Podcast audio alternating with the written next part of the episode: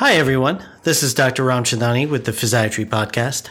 Today's episode is about CRPS. But first, for some simple housekeeping. If you have any questions, please send me an email at info at painlessnx.com. I'd love to have your topic on the show. I have lots of different things to talk about, but I'd love to talk about whatever you'd like. I will do some research and then get back to you and put it on the show. Today's topic is complex regional pain syndrome. This is podcast number four of season number two. Sometimes people ask, what is the most difficult condition that you treat? Pain in general is very difficult to treat. We oftentimes can only get things 30% better. And then we consider that a success. It's sort of like being a good batter in baseball. If you bat 300, then you've done well. If you bat 150, you suck. You're only 15 or 30% successful in either case, and 30% is double 15%, but they both suck when you think about 100%. In any case, could you imagine that in managing the heart?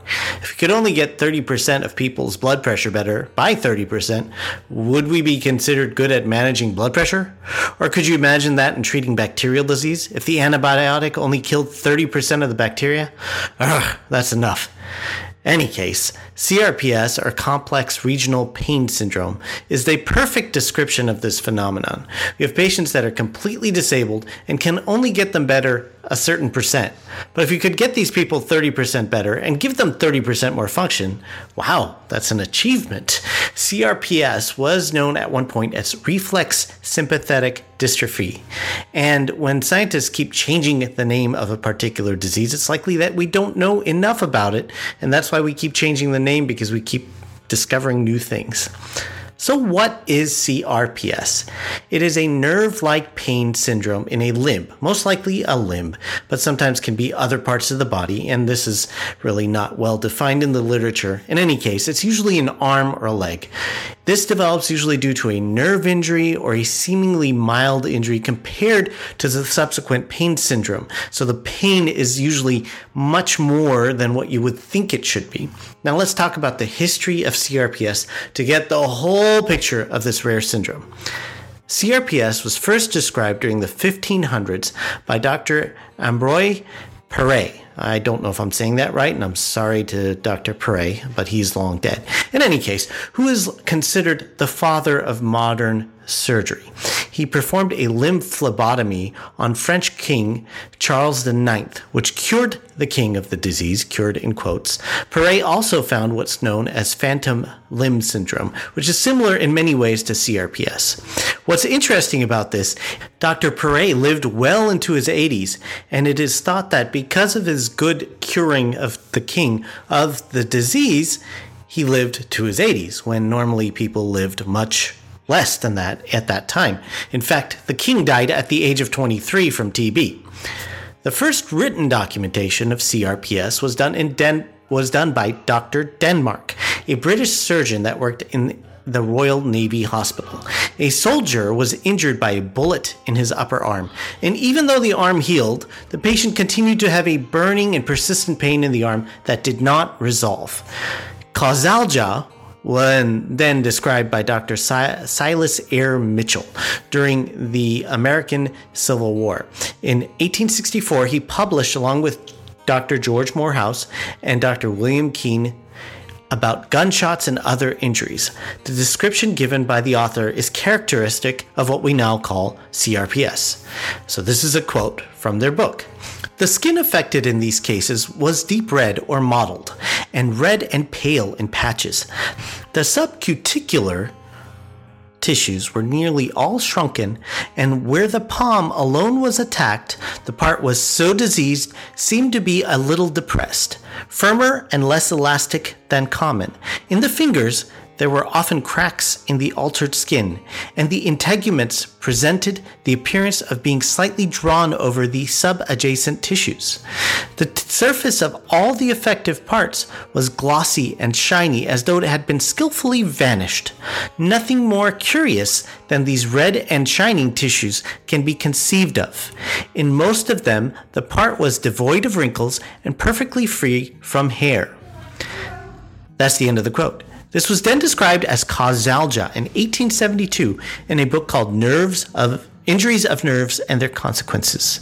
In 1900, Dr. Paul Sudeck, another famous surgeon, described acute inflammatory bone atrophy, describing results of his experiments of people who underwent x ray. He described conditions of acute inflammation followed by reduction of radiodensity of bone. This was then called Sudeck's atrophy, which is still a term used at times to describe symptoms of CRPS. Dr. Rene Leriche I think I'm saying that right, a military surgeon in World War I, then described the role of the sympathetic nervous system, which is also known as the flight and fight system in CRPS.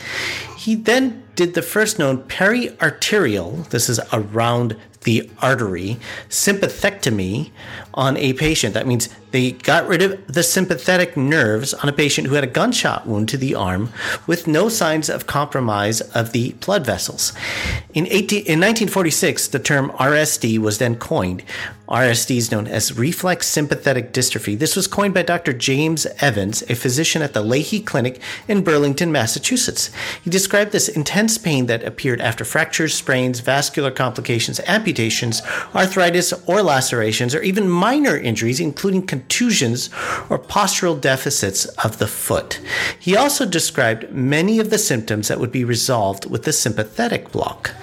The thought process from this was that the sympathetic nervous system caused the arteries to spasm, then caused the effects to happen downstream in the arms or legs of the patient. So there's a lack of blood flow causing the problem. Subsequently, in 1953, Dr. John Bonica, or Bonica, proposed the stages of CRPS in his book, The Management of Pain. Dr. Bonica is one of the fathers of pain medicine and the foundation of the International Association for the Study of Pain.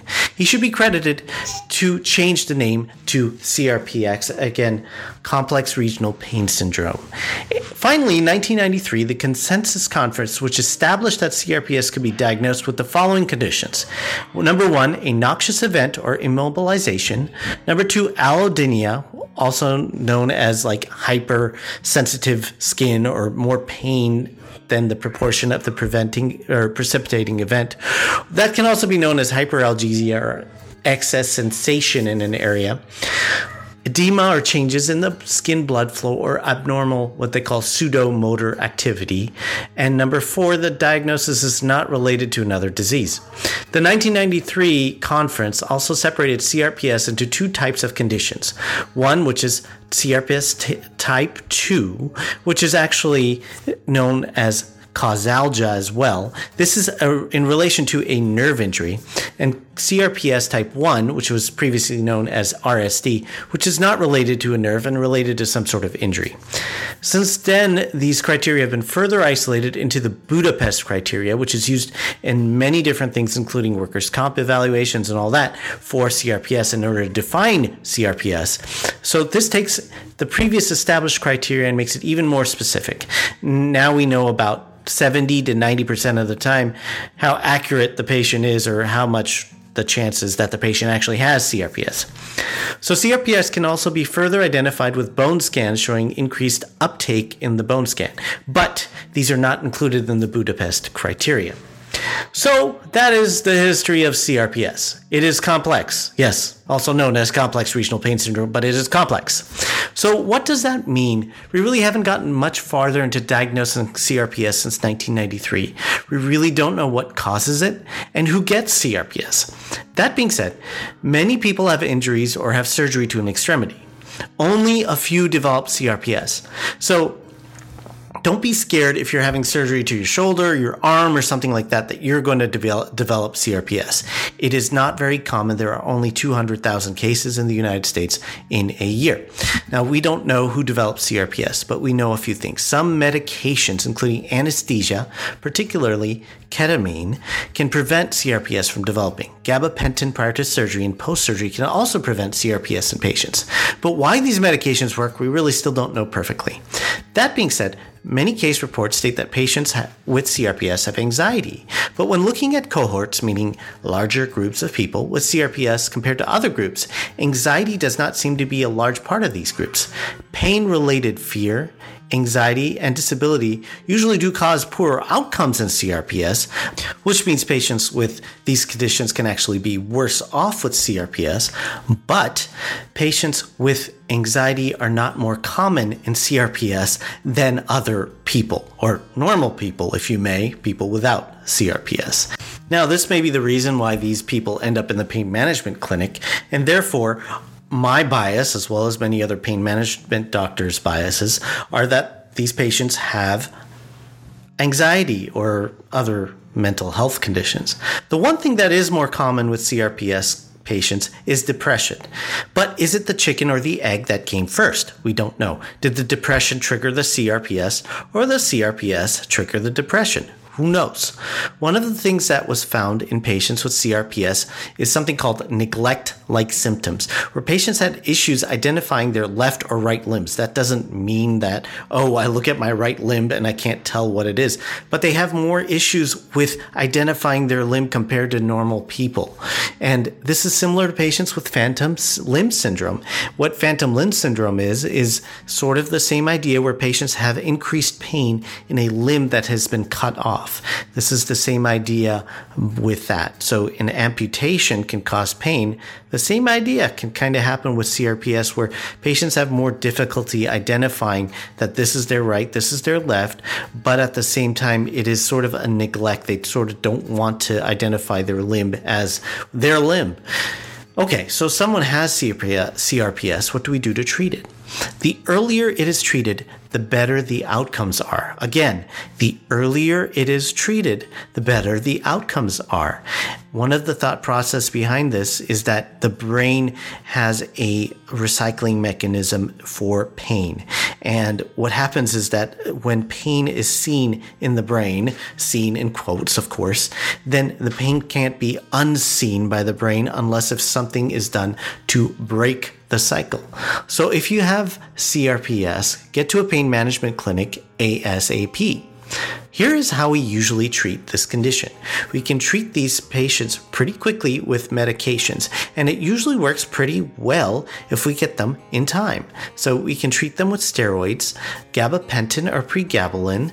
We can treat them with antidepressants or opioids, and these things can really help patients with CRPS. The other things that can be done are physical therapy or occupational therapy, which can help with desensitization. This is where a limb in question is desensitized using different techniques, range of motion, strengthening after all that's done, and the therapists have many more treatments, which I'm not even covering. Stimulation can be done, like spinal cord stimulation, intrathecal pain medications can be done, and one more thing can be done are nerve blocks. And I've actually treated patients with early onset CRPS with nerve blocks, and their CRPS has pretty much resolved. That being said, CRPS, CRPS is usually not curable. It's treatable, and many people live a pretty productive life and don't even have many of the symptoms of CRPS, but it just comes back every once in a while. Some people continue to live with disability and cannot work and have long term issues, including the depression that I mentioned. There are many other things that I haven't fully covered here, including newer treatments and potential candidates for the treatment, including ketamine infusions, CBD oil, lidocaine infusions, all sorts of blocks, etc. Besides all that, the key to CRPS is to have family support with the management of the disease and its psychological consequences. So, that is a very, very quick overview of CRPS. I've pretty much covered everything that you would hear from a pain management doctor in a clinic over five minutes. But this was a 15 minute podcast. I hope you enjoyed this presentation of CRPS. Again, I am your host, Dr. Avinash Ramchandani. If you have any questions, please send me an email at info at painlessnx.com. There will be a new podcast coming out also called pandemics. And this is going to be a history of pandemics where I am going to go through all sorts of different pandemics, when they started, and their resolutions. This podcast will be coming out pretty soon. I hope you enjoyed this podcast on CRPS. This is the Physiatry Podcast. This is your host, Dr. Avinash Ramchandani. Please send me an email at info at painlessnx.com. Again, that is info at p a i n l e s s n x.com. Thank you again and have a wonderful week. I will see you again.